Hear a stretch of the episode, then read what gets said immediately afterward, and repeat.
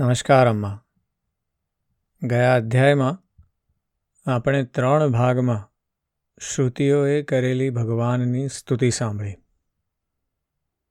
નારદજી અને નારાયણ વચ્ચેનો સંવાદ છે. જેની અંદર સંવાદ બીજો છે જે સનતકુમાર વચ્ચેનો છે. અને એમાં શ્રુતિઓનું વચન છે ભગવાનને. અને શ્રુતિઓ કહે છે કે ભગવાન અમે શબ્દો દ્વારા તમારા ગુણોનું કેટલુંક જ વર્ણન કરી શકીએ છીએ. પણ પ્રશ્ન જે છે પરીક્ષિતનો, સુખદેવજીને, કે શ્રુતિઓ નિર્ગુણ બ્રહ્મનું પ્રતિપાદન કઈ રીતે કરે છે? અને એના વિશે સુખદેવજી કહે છે કે ભગવાન પોતાના સંકલ્પથી જ આ વિશ્વનું નિર્માણ કરે છે. અને તેઓ જ સૌના પ્રેરક છે. આદિ, મધ્ય અને અંતમાં પણ એ જ રહે છે. અને આ વિશ્વનું નિર્માણ કરતી વખતે જે જીવ છે, એટલે કે આત્મા છે, એમાં પણ તેમણે જ પ્રવેશ કરેલો છે. એટલે જીવ સ્વયં પરમાત્માનો અંશ હોવાથી ઋષિ સ્વરૂપ છે. અને એને જાળવવા માટે ભગવાને જુદા જુદા દેહનું નિર્માણ કર્યું છે. પણ જીવ જ્યારે માયામાં જોતરાઈ જાય છે, ત્યારે એ પરબ્રહ્મને પામી શકતો નથી. અને એટલા માટે આ મુક્ત થવાનો એકમાત્ર ઉપાય છે કે પરમાત્માનું ચિંતન કરવું અને એમણે માયામાંથી ઉપજેલા પદાર્થોનું ચિંતન ન કરવું.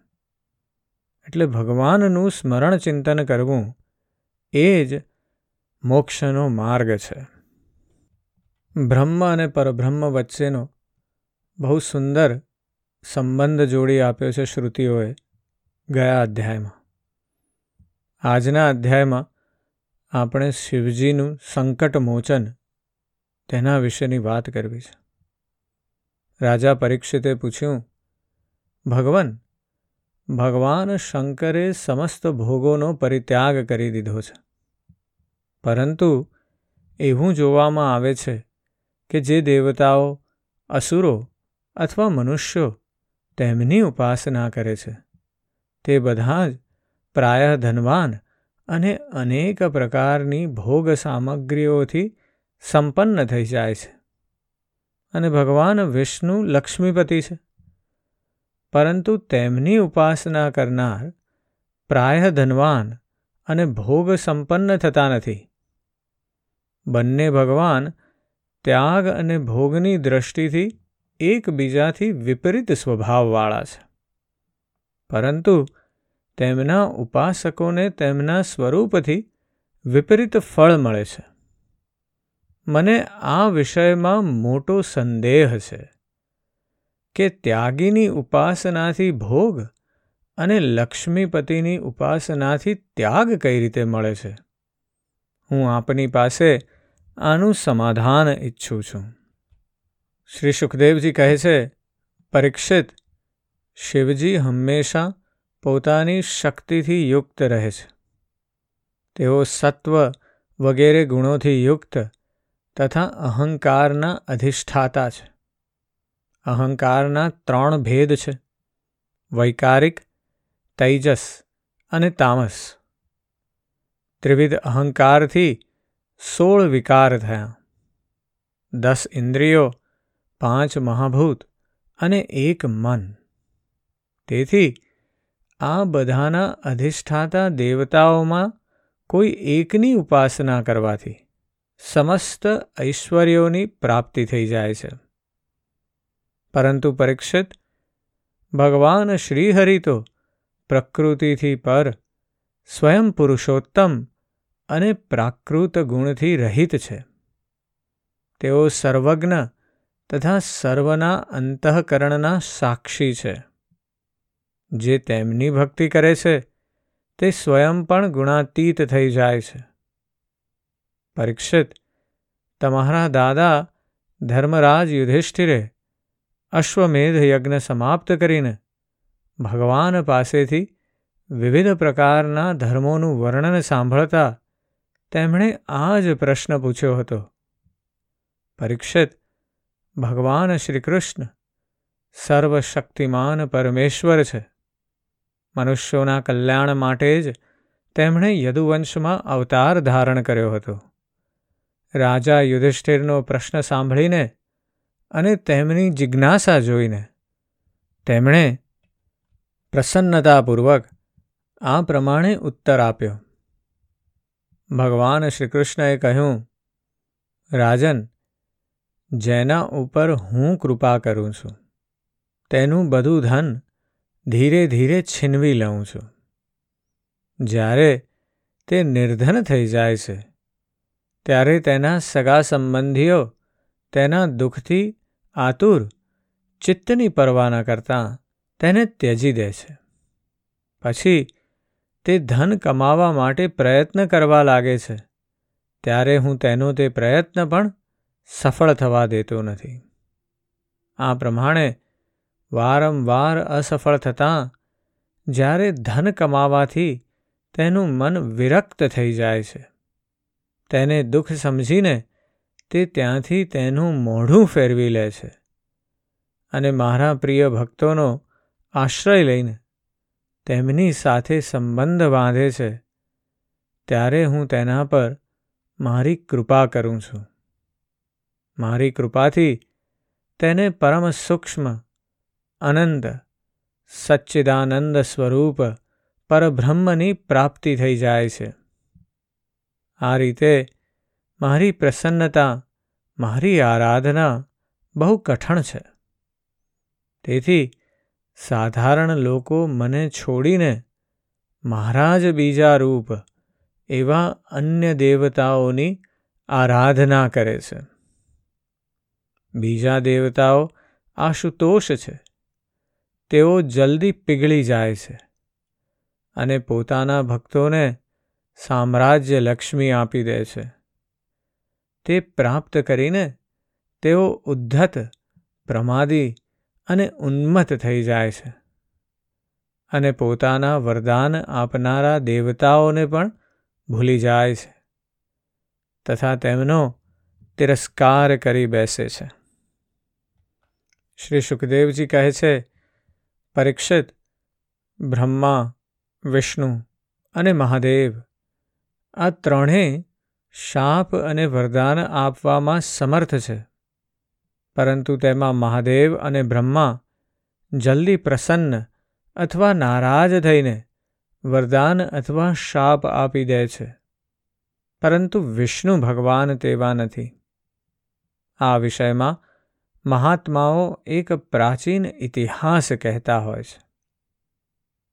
ભગવાન શંકર એકવાર વૃકાસુરને વરદાન આપીને સંકટમાં મુકાઈ ગયા હતા. પરીક્ષિત વૃકાસુર શકુનીનો પુત્ર હતો. તે દુર્બુદ્ધિનો હતો. એક દિવસ તેણે રસ્તામાં દેવર્ષિ નારદજીને જોયા અને તેમને પૂછ્યું, ત્રણેય દેવતાઓમાં તુરંત પ્રસન્ન થનારા દેવતા કયા છે? પરીક્ષિત દેવર્ષિ નારદે કહ્યું, તમે ભગવાન શંકરની આરાધના કરો. તેથી તમારો મનોરથ બહુ જલ્દી પૂરો થશે. તેઓ થોડા જ ગુણોથી તુરંત પ્રસન્ન અને થોડા જ અપરાધથી તુરંત ક્રોધિત થઈ જાય છે. રાવણ અને બાણાસુરે માત્ર બંદીજનોની જેમ માત્ર ભગવાન શંકરની થોડી સ્તુતિઓ ગાઈ હતી. તેનાથી તેઓ તેમના પર પ્રસન્ન થઈ ગયા. અને તેમને અપાર ઐશ્વર્ય આપી દીધું. પછીથી રાવણે કૈલાસ ઉપાડતા અને બાણાસુરના નગરની રક્ષાની જવાબદારી લઈને તેઓ સંકટમાં મુકાઈ ગયા હતા. નારદજીનો ઉપદેશ સાંભળીને વૃકાસુર કેદાર ક્ષેત્રમાં ગયો અને અગ્નિને ભગવાન શંકરનું મુખ માનીને પોતાના શરીરનું માંસ કાપી કાપીને તેમાં હોમવા લાગ્યો.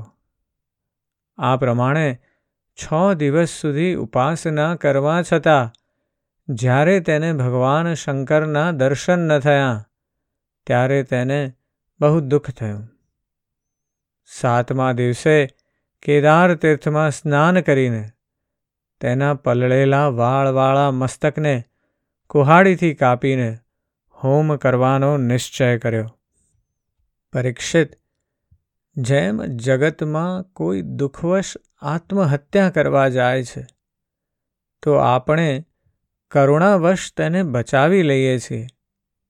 તે જ પ્રમાણે પરમ દયાળુ ભગવાન શંકરે અગ્નિકુંડમાંથી અગ્નિદેવની જેમ પ્રગટ થઈને પોતાના બે હાથથી વૃકાસુરના બંને હાથ પકડી લીધા અને વૃકાસુરને આત્મઘાત કરતાં પહેલાં જ રોકી લીધો.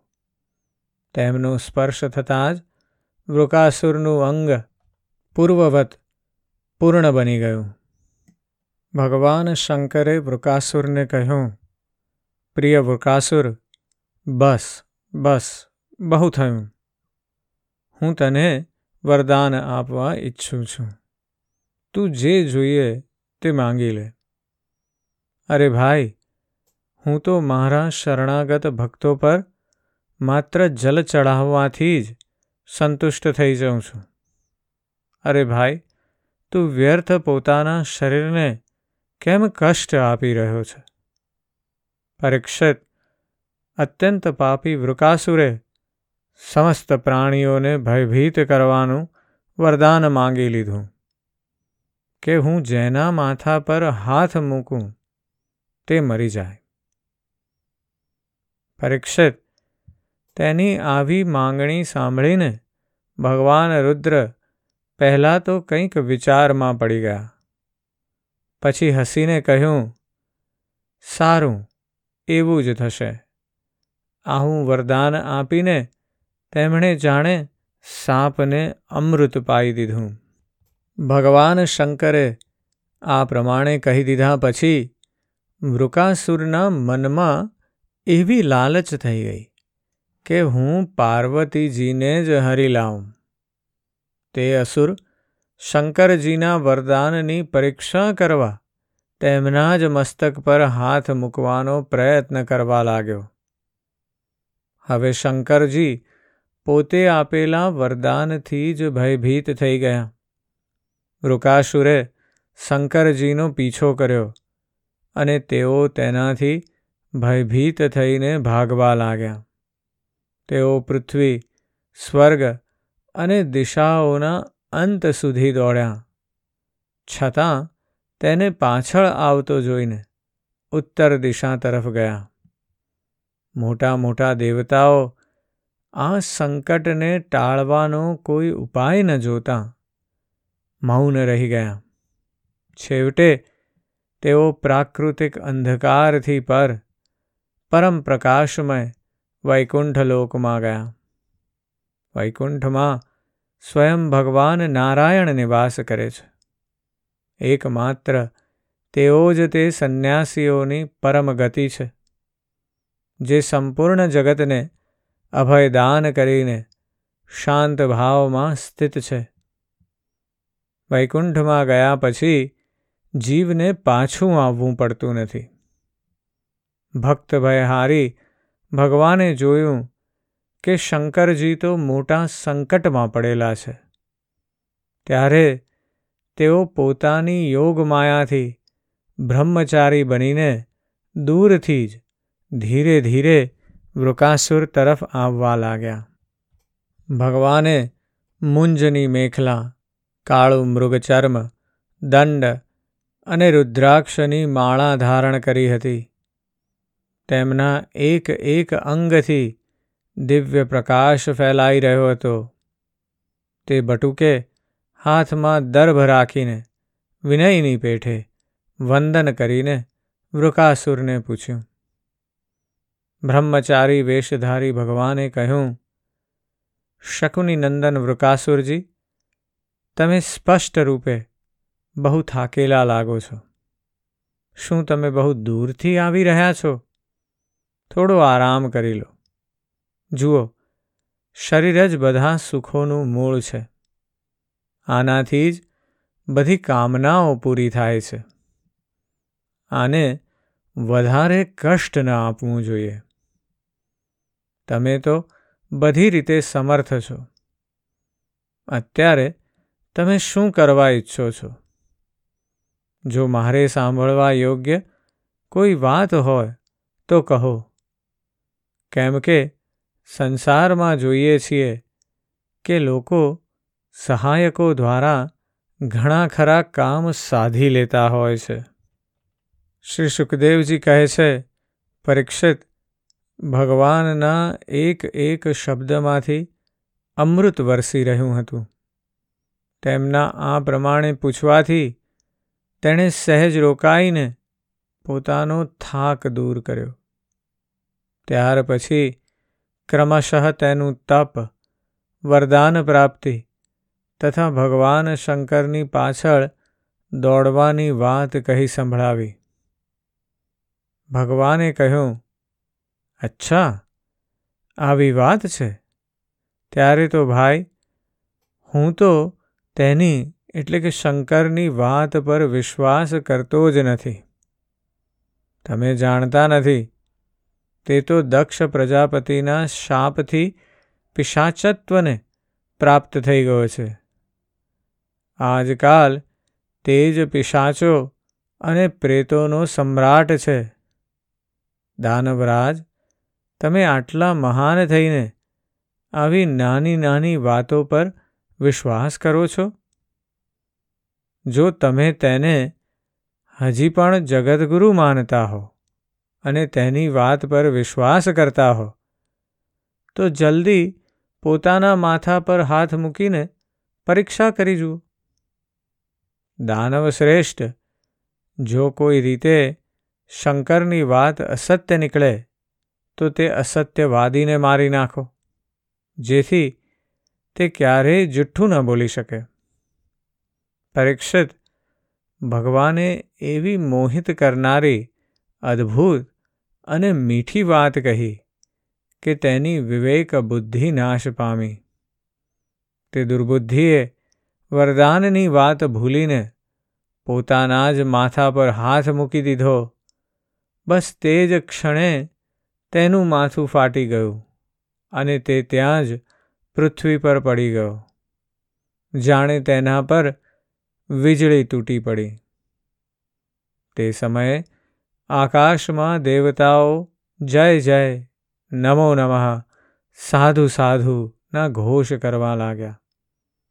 પાપી વૃકાસુરના મૃત્યુથી દેવતાઓ, ઋષિઓ, પિતૃઓ અને ગંધર્વો ખૂબ પ્રસન્ન થઈને પુષ્પવૃષ્ટિ કરવા લાગ્યા અને ભગવાન શંકર તે વિકટ સંકટમાંથી મુક્ત થઈ ગયા. હવે ભગવાન પુરુષોત્તમે ભયમુક્ત શંકરજીને કહ્યું, દેવાધિદેવ, બહુ હર્ષની વાત છે કે આ દુષ્ટ તેના પાપે જ મરાઈ ગયો. પરમેશ્વર, ભલા એવો કોણ જીવ છે જે મહાપુરુષોનો અપરાધ કરીને કુશળ રહી શકે. પછી સ્વયં જગતગુરુ વિશ્વેશ્વર આપનો અપરાધ કરીને તો કોઈ કુશળ રહી જ કેમ શકે? ભગવાન અનંત શક્તિઓના સમુદ્ર છે. તેમની એક એક શક્તિ મનવાણીની સીમાથી પર છે. તેઓ પ્રકૃતિથી અતીત સ્વયં પરમાત્મા છે. તેમની શંકરજીને સંકટમાંથી છોડાવવાની આ લીલા જે કોઈ કહે છે કે સાંભળે છે, તે સંસાર બંધન અને શત્રુઓના ભયથી મુક્ત થઈ જાય છે. આજના અધ્યાયમાં આપણે જે વાત કરી છે, એ અનઇન્ટેન્ડેડ કોન્સિક્વન્સીસની છે. એટલે શું? એટલે કે આપણને ખુદને ખબર નથી કે આપણે જે ડિસિઝન્સ લઈશું, એનું પરિણામ શું આવશે. ઘણીવાર આપણે એવું કંઈક કરીએ છીએ અને આપણને એમ અરે, આવું થઈ ગયું આના લીધે? પણ એનું કારણ એ છે કે આપણે એટલું ભવિષ્ય તરફ વિચારી શકતા નથી. કારણ કે જીવનની જે શતરંગ છે એ તો એટલી બધી કોમ્પ્લેક્સ છે કે વાત ન પૂછો. એટલે આપણને જે બેસ્ટ સોલ્યુશન લાગે છે એ સમયે, એ જ આપણે કરીએ છીએ જનરલી પણ એ બેસ્ટ સોલ્યુશન ઘણી વખત આપણી ઉપર જ પાછું આવે બુમરેંગની જેમ. એવું જ ભગવાન શંકર સાથે થયું છે. પોતાનું જ વરદાન પોતાની ઉપર પડ્યું છે. પણ એ વખતે જ્યારે એવું બુમરેંગ જેવી પરિસ્થિતિ આવે ત્યારે પણ આપણે જો ભગવાનમાં નિષ્ઠા હોય આપણી, જો ભગવાન વિષ્ણુમાં નિષ્ઠા હોય, તો ચોક્કસપણે એ સંકટ પણ જતું રહે છે. અને બીજી વાત જણાવે છે આપણને સુખદેવજી કે દરેક દૈવ આપણને જુદા જુદા પ્રકારની સમૃદ્ધિ આપે છે. ભગવાન શંકર અને બ્રહ્માજી અપાર સમૃદ્ધિ અને શક્તિ આપવા માટે તૈયાર છે. પણ જો ભગવાન વિષ્ણુના ચરણ કમળમાં જો મોક્ષની પ્રાપ્તિ કરવી હોય, જો આ જીવનના ચક્રાવામાં સતત ફરતા ન રહેવું હોય, તો એ સમયે વિષ્ણુ ભગવાનના ચરણનું ધ્યાન કરીને એમાં જ ઓતપ્રોત રહેવું. પણ ભગવાન વિષ્ણુ એ જુદા પ્રકારના વરદાન આપે છે. પ્રથમ એ કહે છે કે હું એની સંપત્તિ છીનવી લઉં છું. એ વ્યક્તિને બધાથી દૂર કરી દઉં છું. એ વ્યક્તિ જ્યારે એ સમજી જાય કે આ બધો પદાર્થ ભાવ, આ બધા ભોગ એ જ દુઃખનું મૂળ જડ છે, ત્યારે હું એ વ્યક્તિ પર પ્રસન્ન થઉં છું. આ આખી એક જુદી જ પ્રકારની વિચારશીલતા છે. એટલે આપણે પણ એ જ વિચારવાનું છે કે આપણે કેવી રીતે આ પદાર્થ ભાવથી ધીમે ધીમે અલગ થતા જઈએ. તો જ એ મોક્ષની પ્રાપ્તિ થશે.